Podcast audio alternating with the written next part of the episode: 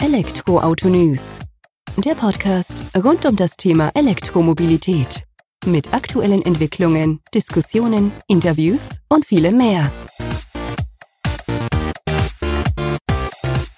Servus und herzlich willkommen zu einer neuen Folge des Elektroauto-News.net Podcast. Ich bin Sebastian, freue mich, dass du heute eingeschaltet hast, wir uns mit dem Thema E-Mobilität beschäftigen. In der aktuellen Folge habe ich Thilo Schmidt, seines Zeichens Managing Director Dacia Deutschland, zu Gast der seit März 2022 die Geschäfte von Dacia hier in Deutschland eben verantwortet und uns Rede und Antwort stand zur E-Mobilitätsstrategie von Dacia. Von daher gehen wir direkt rein in das Gespräch. Es gibt ein paar Hintergrundgeräusche, weil es einfach im Rahmen von der Pressveranstaltung aufgenommen wurde. Sieh uns das Ganze nach und hört trotzdem gerne zu. Hallo Herr Schmidt, vielen Dank, dass Sie heute die Zeit nehmen, dass wir uns ein wenig über Dacia und die aktuellen Pläne sozusagen eurer Marke austauschen, natürlich auch im Hinblick auf E-Mobilität, wo ihr den Dacia Spring, äh, Spring am Start habt. Vielleicht, bevor wir da in das Gespräch eintauchen, stellen Sie sich schon mal kurz vor, damit die Hörer, Hörerinnen wissen, mit wem wir es denn hier zu tun haben. Ja, Thilo Schmidt mein Name, 42 Jahre, seit jetzt knapp 18 Jahren wie die Marke Dacia in der Renault-Gruppe tätig. Viele Funktionen im Vertrieb, Marketing begleitet. Äh, zuletzt hatte ich äh, zwei Jahre die Gruppenfunktion in Österreich geführt und bin jetzt seit einem Jahr in Deutschland wieder zurück als Managing Director für die Marke Dacia in Deutschland. Sehr schön. Dann ja auch pünktlich oder kurz danach, wo die Marke sich ja auch ein Stück weit neu erfunden hat. Sie haben vorhin gesagt, oder haben ihm gerade gesagt, 18 Jahre gibt es die Marke jetzt schon. Wir haben vorhin in dem Pressegespräch gehört, ihr habt jetzt weit über 840.000 Fahrzeuge abgesetzt in dem Zeitraum, habt für die Zukunft aber noch größere Pläne sozusagen. Vielleicht können Sie uns ja da mal so den aktuellen Stand geben, damit Sie uns das ein wenig einordnen. Vielleicht auf den Zahlen vom vergangenen Jahr, wenn Sie uns da ein bisschen was sagen können, für die Bedeutung Deutschland natürlich. Und dann können wir dann in der Ausbaustufe mal in die Zukunft noch schauen. Also Deutschland ist auf jeden Fall ein strategisch wichtiger, sehr wichtiger Markt für die Marke Dacia, der drittgrößte Markt für die, für die Marke weltweit. Äh, Sie haben es bereits gesagt, 850.000 Fahrzeuge, äh, das ist unsere Vergangenheit und wir werden denke ich, bis 2025 die eine Million Marke knacken. Uh, das ist wirklich eine Erfolgsstory von Tag 1 gewesen. 2005 begonnen mit 2000 Autos im Jahr und im letzten Jahr haben wir über 60.000 Fahrzeuge in Deutschland erreicht. 80 Prozent davon an Privatkundinnen und Privatkunden. Das ist der höchste Wert aller Marken in Deutschland. Und wenn wir jetzt das letzte Jahr mal als Referenz nehmen, haben wir auf allen Ebenen Rekordmarktanteile erreicht. Wir haben mit 2,3 Prozent den höchsten Marktanteil gesamt aller Zeiten erreicht. Aber wir definieren uns dann schon über den Erfolg im Privatmarkt und dort haben wir mit 5 Prozent auch den höchsten Marktanteil aller Zeiten erreicht und waren dort die sechststärkste Marke in Deutschland. Und die Fokussierung auf den Privatkundenmarkt kommt vorher. Also da geht ja auch gezielt dran. Also ihr geht gar nicht bewusst in Flotten oder sowas rein, sondern sagt dann auch schon, das ist unsere Zielgruppe. Können Sie das noch ein Stück weiter erläutern? Also wir treten mit Listenpreisen an, die in den Preislisten stehen und das sind auch die Endpreise. Also es gibt keine Rabatte bei uns. Ein Gewerbegeschäft ist sehr stark über Rabatte geprägt oder ein taktisches Geschäft. Das machen wir nicht. Für uns ist der Werterhalt der Fahrzeuge sehr, sehr wichtig. Wir haben auch von allen Marken die höchsten Restwerte in Prozent und das, dieses Geschäft ist halt perfekt abbildbar im Privatkundenmarkt und dort haben wir unsere Erfolgsgeschichte geschrieben und werden sie eben auch fortführen. Gibt ja natürlich auch eine gewisse Transparenz für den Endkunden und Kundinnen dann sozusagen, weil sie einfach auch weiß, okay, ich habe meinen festen Listenpreis, ich kriege das dafür und wenn mein Nachbar Schmidt reingeht, kriegt er genau das gleiche Fahrzeug für den gleichen Preis. Ja, absolut. Also ein total fairer, transparenter, ehrlicher Kauf und auf den kann man sich bei uns verlassen, auch in der Zukunft. Und jetzt aktuell habt ihr insgesamt vier Modelle am Markt. Wir reden jetzt Anfang 2023. Ähm, Vielleicht können Sie die nochmal kurz umreißen, dass wir da auch einfach wissen, was ihr denn anbietet. Vielleicht Modell und Segment dazu, dass man einfach sieht, wie ihr da vertreten seid.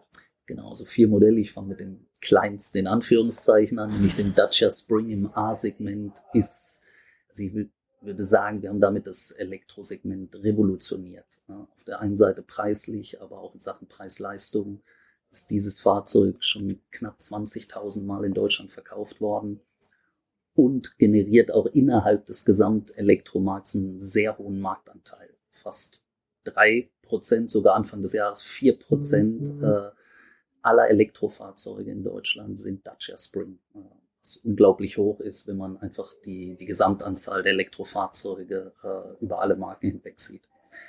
Dann haben wir den Dacia Sandero. Dacia Sandero ist der Bestseller des Konzerns, über fünf Jahre in Folge das meistverkaufteste Fahrzeuge an Privatkundinnen und Kunden in Europa. In Deutschland bereits über 300.000 Mal verkauft. Ist im sogenannten B-Standardsegment zu Hause und ist dort sogar im Januar die Nummer eins im Segment. Dann haben wir unsere Ikone, den Dacia Duster, wirklich ein vollwertiges SUV-Fahrzeug mit Allradantrieb, also Offroad ist hier groß geschrieben. Unsere Markenikone, wie bereits gesagt, über 230.000 Mal schon verkauft und auch im Januar die Nummer eins im B plus SUV-Segment, so nennt sich das, auch ein sehr dynamisches Segment in Deutschland. Und zu guter Letzt der Dacia Jogger. Ich nenne es immer gern das ultimative Familienfahrzeug ist komplett neu auf den Markt gekommen im letzten Jahr und hat sich bereits auch über 10.000 Mal verkauft. Und, und jetzt kommt das Besondere, ist zu Hause im C-Standard-Segment, quasi in der Golfklasse. Aber im Januar haben wir die Golfklasse zur Joggerklasse gemacht, denn der Jogger ist die Nummer eins im Segment im Januar. Sehr schöne Entwicklung, die ihr da vorweisen könnt. Jetzt ist ja für uns insbesondere der Spring natürlich interessant, weil E-Auto so wie Sie gesagt haben, ihr habt da revolutioniert und auch äh, den Markt ein Stück weit aufgerüttelt. Ähm, geschieht aber eben auch dadurch, dass ihr, ich sag mal, einen Grundsatz von euch relativ konsequent verfolgt. Reduktion auf das Wesentliche, Funktionalität, ein Angebot, was in diesem Segment überzeugt, aber nicht, äh, wie man es von anderen Herstellern kennt, größer, leistungsfähiger, immer noch mehr Tamtam, -Tam, sondern Reduktion. Vielleicht können Sie uns da auch den Spring ein Stück weit einordnen. Ähm, so ein paar grobe Zahlen, Daten, Fakten dazu und dann aber vor allem, ich sag mal, wo er denn unterwegs ist. Das ist jetzt nicht unbedingt das Fahrzeug, mit dem ich ähm, tausende von Kilometern in Urlaub fahren würde. Könnte man wahrscheinlich genauso machen, aber wäre jetzt nicht meine erste Wahl bei einem E-Auto dafür, muss ich ganz ehrlich sagen. Aber ähm, er ist ja auch eher für die Stadt gedacht. Vielleicht, dass wir einfach so einen Eindruck davon bekommen, was wir denn da bekommen an Fahrzeugen. Also für uns ist wichtig, wenn wir mit einem Angebot in den Markt gehen, wie den Dacia Spring, für uns war wichtig, Preis-Leistung ist wirklich der oberste Credo und für uns ist wichtig, dass unsere Modelle oder unsere Angebote erschwinglich sind für die Kundinnen und Kunden. So, jetzt wissen wir im Elektromarkt äh, ist, sag ich mal, der Preis in Sphären gerückt, die, die eigentlich für, für viele Kundinnen und Kunden gar nicht mehr erschwinglich sind wir haben deswegen auch von der Konzeption des Fahrzeuges, äh, war für uns wichtig, ein Fahrzeug zu konzipieren, was diese Preis-Leistungspositionierung konserviert. Das haben wir geschafft dadurch, dass unsere Plattform es uns ermöglicht, sehr leicht zu bauen. Also Springs äh, das einzige Elektroauto, was unter einer Tonne wiegt. Und das ermöglicht uns wirklich tolle Fahrleistungen, die da wären, dass wir über 230 Kilometer Reichweite haben. Jetzt könnte man sagen, oh, ist nicht so viel, aber äh, wir sehen ja an, ähm, an den Fahrwerten unserer Kundinnen und Kunden, dass im Schnitt pro Tag 30 Kilometer absolviert werden und das mit einer Durchschnittsgeschwindigkeit von 26 km/h. Also dieses Fahrzeug ist vornehmlich in den Städten unterwegs, beziehungsweise auch auf dem Land auf kurzen Distanzen und wird zu Hause oft geladen. Auch das ist eine Rückmeldung, die wir bekommen. Und von daher kann dieses Fahrzeug alles, was man sich im Alltag so wünscht und erfüllt seinen Zweck und ist zudem in einem Endpreis zu haben, der quasi auf Verbrennerniveau ist. Und das gibt es im Elektromarkt so sonst nicht mehr. Definitiv, also das stimmt schon. Und ich sag mal, gerade für die Stadt spricht ja dann auch nochmal der Fakt, dass er ja auch kompakter daherkommt. A-Segment haben Sie vorhin gesagt. Also ich bin ihn ja jetzt auch schon gefahren vor unserem Gespräch hier. Er ist gefühlt schon sehr kompakt tatsächlich. Ich glaube, wenn man dann neben einem LKW oder Sprinter steht, dann äh, werden einem die Größenverhältnisse nochmal bewusst, aber es reicht ja auch vollkommen aus für die Stadt. Vier, äh, fünf Sitzer oder zu viert kommt man gut unter, glaube ich, äh, auf jeden Fall, hat dann immer noch Kofferraum über. Und der wird auch angenommen. Ihr habt den 2021, glaube ich, gelauncht und auf den Markt gebracht, wenn das richtig ist. Genau. Und er findet ihn ja jetzt in 2023 auch nochmal ein Stück weit neu. Genau, wir haben jetzt einen stärkeren Motor, den wir einführen und in Verbindung ähm, mit der Extreme-Ausstattungsvariante. Das ist eine Design-Ausstattungslinie, die, die wirklich einen höherwertigen Anspruch hat mit Kupferelementen, Also ein sehr, sehr schönes Fahrzeug. Diese Ausstattungslinie wird auch auf alle unsere neuen Modelle übertragen werden. Das wertet dieses Fahrzeug im Lebenszyklus nochmal deutlich auf. Äh, und vor allem natürlich auch der stärkere Motor, der dann, denke ich, für Deutschland auch sehr relevant ist. Ja, vor allem, wenn man da doch mal ein Stück weit Vorschub geben möchte und dann auf Autobahn auch fahren und ich sag mal nicht nur auf der rechten Spur unterwegs sein will, kann man auch damit auf die linke mal ausschärfen, das stimmt schon. Ähm, auch wenn das nicht das Hauptzielfeld ist sozusagen. Aber der Spring ist ja demnach, ich, jetzt könnte man natürlich sagen, 25% eures äh, Modellangebots ist schon mal voll elektrisch unterwegs. Auf der anderen Seite könnte man sagen, gut, 75% sind es noch nicht. Ähm, können Sie uns da einen Ausblick geben? Wird das Spring jetzt wahrscheinlich erstmal für eine gewisse Weile, so habe ich es zumindest mitbekommen in der Pressekonferenz, wird er erstmal das einzige voll elektrische Fahrzeug sein. Also da wird euer Fokus jetzt auch erstmal drauf liegen.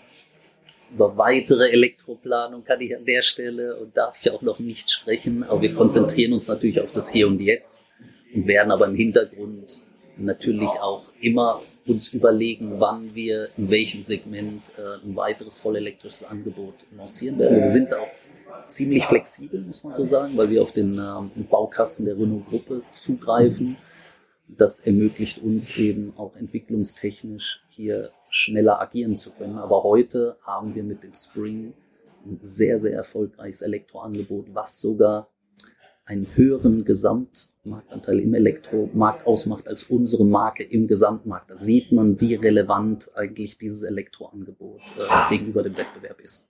Und da seid ihr auch schon dran interessiert, sozusagen, den jetzt nicht, äh, so wie ihr Preis-Leistung konserviert habt, äh, die Stückzahlen zu konservieren, sondern seid ihr auch gewillt, natürlich dementsprechend den Produktionszahlen ein Stück weit zu wachsen oder wie schaut das dort aus? Ja, also wie gesagt, wir werden keine, keine Zulassungsrekorde jagen, sondern wir werden dafür sorgen, dass die Nachfrage so hoch ist, dass wir auch mit diesem Fahrzeug weiter wachsen können. Vielleicht nicht im, Tag, im Jahr eins nach Reduzierung der Prämie, aber gerade in diesem Jahr sehe ich natürlich auch ein großes Potenzial bei Firmen, die eben bis September noch die Möglichkeit haben, auf die, auf die staatliche Förderung zuzugreifen. Und hier ist gerade bei Pflegediensten ist natürlich ein Dacia Spring sehr interessant.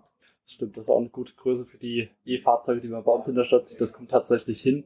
Wahrscheinlich ist das sogar nochmal eine Spur komfortabler, weil ein Stück weit höher sitzt sozusagen und besseren Überblick dann ähm, noch auf der Straße. Nichtsdestotrotz steht ja auch für Dacia 2035 äh, auf der Agenda sozusagen Verbrenner aus in der EU beschlossen. Das heißt, ihr seht euch da auch, wenn ihr im Moment äh, nicht Vollstrom geht, sozusagen bei der Elektrifizierung, weil er eben sagt, okay, ihr habt die flexible Rückfalllösung mit Renault, mit dem Renault-Baukasten, aber ihr seht euch da auch schon gerüstet dafür, im Fall der Fälle dann eben 2035 zu sagen, okay, jetzt hier, äh, wir können auch voll elektrisch. 100 Prozent. Also wir werden bereit sein, aber bis dahin konzentrieren wir uns auf unsere aktuelle Modellpalette. Man darf auch nicht vergessen, unsere Verbrennerfahrzeuge. Wir haben ein interessantes Autogasangebot, was sehr verbrauchsarm ist und auch sehr nachhaltig. Von daher ähm, liefern wir in Sachen Ökonomie und Ökologie, glaube ich, auch im Verbrennerbereich ein, sehr, sehr spannendes Angebot für die Kundinnen Genau, das ist ja auch ein Ansatz, wo Sie vorhin gesagt haben, diese Gewichtsreduktion, die fand ja nicht oder findet nicht nur beim Spring statt, sondern eben auch bei anderen Modellen bei ja. euch ähm, die ihr gemacht habt. Jetzt habt ihr den äh, Jogger, war das glaube ich als Hybrid auch lanciert für dieses Jahr. Und für die kommenden zwei Jahre sind dann ja auch 2024, 2025 zwei neue Modelle dann eben in Aussicht gestellt. Äh, 2025 war der Bigster sozusagen, der nochmal den Einstieg in ein vollkommen neues Segment sozusagen für euch auch bedeutet. Ähm, aber wahrscheinlich auch im Hinblick darauf auch wieder die Werte von eurer Marke ein Stück weit zu präsentieren und da auch ich sag mal, Preis-Leistung plus eben auch Robustheit, Funktionalität dann eben rüberzubringen. Vielleicht können Sie dazu auch mal für uns mal so den groben Ausblick in die Zukunft noch mit auf den Weg geben. Ja, 2024 wird unsere Ikone der Duster erneuert und, wir haben es gerade angesprochen, in 2025 der, der Dacia Bigster, ein ganz, ganz wichtiges strategisches Segment, nämlich C-SUV ist das größte Segment in Deutschland, wo wir dann mit dem Dacia Bigster, es gibt ja bereits Bilder, kann ich allen nur mal ans Herz legen, sich das Fahrzeug anzuschauen. Das wird auch äh, in dem Sinne kommen, wie man es auf den Bildern sieht. Also sehr, sehr spannendes Projekt und spannende Neueinführung für die Marke. Ähm, das muss man auch dazu sagen, im letzten Jahr haben wir eine neue Markenidentität eingeführt. Das neue Markenlogo ist jetzt auf all unseren Fahrzeugen zu sehen. Und das ist eigentlich ein Riesenwandel, ein Riesenaufbruch für die Marke Dacia, weil wir sind gestartet in 2005 über einen rein rationalen Preiskauf. heute haben wir wirklich die Marke emotionalisiert. Diese neue Markenidentität, die neue Aufbruchstimmung, aber auch das neue Erscheinungsbild der Marke sehr wichtig für den Dacia Big Star, äh, um ihn dann in ein C-SUV-Segment, ein Segment, was wirklich, wo die Klientel auch eine hohe Erwartung an das Produkt selber hat, äh, um dort auch dann entsprechend den gleichen Erfolg wie bei den anderen Modellen zu feiern. Dem sind wir, also dessen sind wir uns bewusst und da werden wir dann mit einem adäquaten Produktangebot auch technologisch an den Markt gehen. Ja, sehr schön. Also ich muss sagen, ich habe ihn jetzt hier stehend gesehen sozusagen und wenn er nur annähernd so daherkommt, wie er optisch hier steht, macht einen sehr guten Eindruck. Also von daher bin ich gespannt, 2025 ihn dann auf der Straße zu sehen. Ihnen vielen Dank für die Zeit, für die Einblicke. War sehr interessant. Sehr gerne, vielen Dank. In der Tat, heute war ich kein Genuss für die Ohren dafür. Fettes Sorry von meiner Seite aus. Hat leider nicht geklappt und wir mussten auf die Backup-Lösung zurückgreifen. Die hat aber nicht die überzeugende Qualität gehabt, wie wir es uns gewünscht haben für das Interview mit Tino Schmidt. Nichtsdestotrotz waren es meiner Meinung nach spannende Inhalte, die wir euch präsentieren konnten aus dem Umfeld von Dacia über die Pläne für deren Zukunft und freue mich, wenn du nächste Woche wieder einschaltest, wenn es dann aber auch ja in puncto Qualität doch äh, ein paar Schritte nach vorne geht. Danke dir.